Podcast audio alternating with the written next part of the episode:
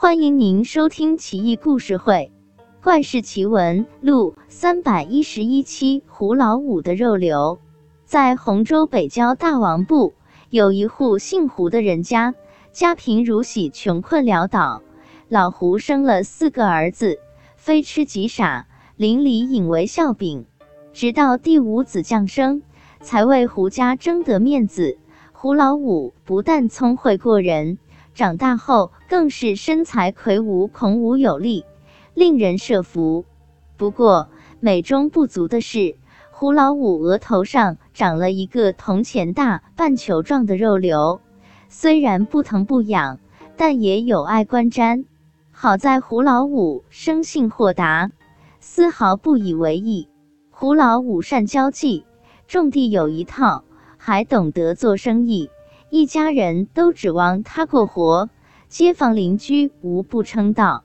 一天，胡老五在一船麦子去市集上卖，船逆流而上，遇上风浪，江岸险绝，风浪又大。胡老五勉力撑船，还是控制不住，船直冲向岸边沙滩，把沙滩撞了一个大坑，船也破了，麦子倾泻入河。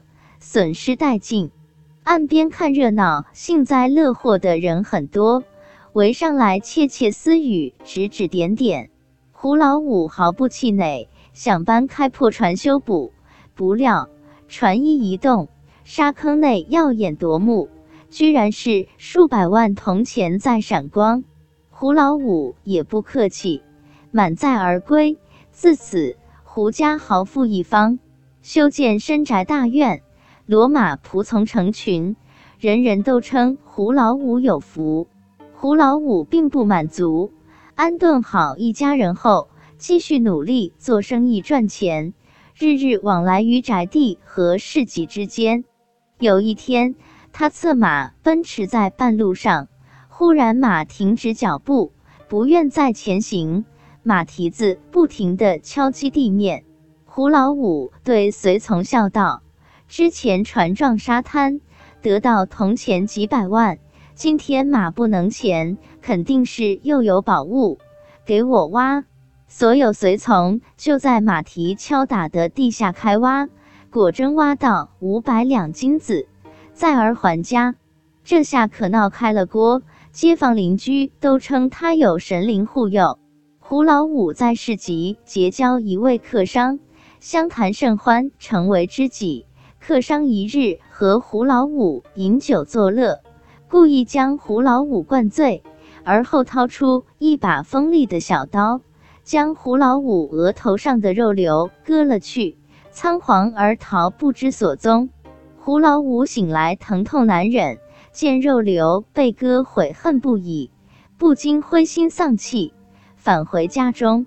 亲朋好友惊讶不已，勉强劝慰他。都说他没了肉瘤就更帅了，但他始终提不起精神来，卧病在床，随后竟抑郁而终。他死后，胡家没了掌舵人，四个痴傻哥哥很快败了家，重归赤贫行列。这个故事里的肉瘤，莫非是藏匿胡老五身上历劫的神仙吗？但那个神秘的客商又是谁呢？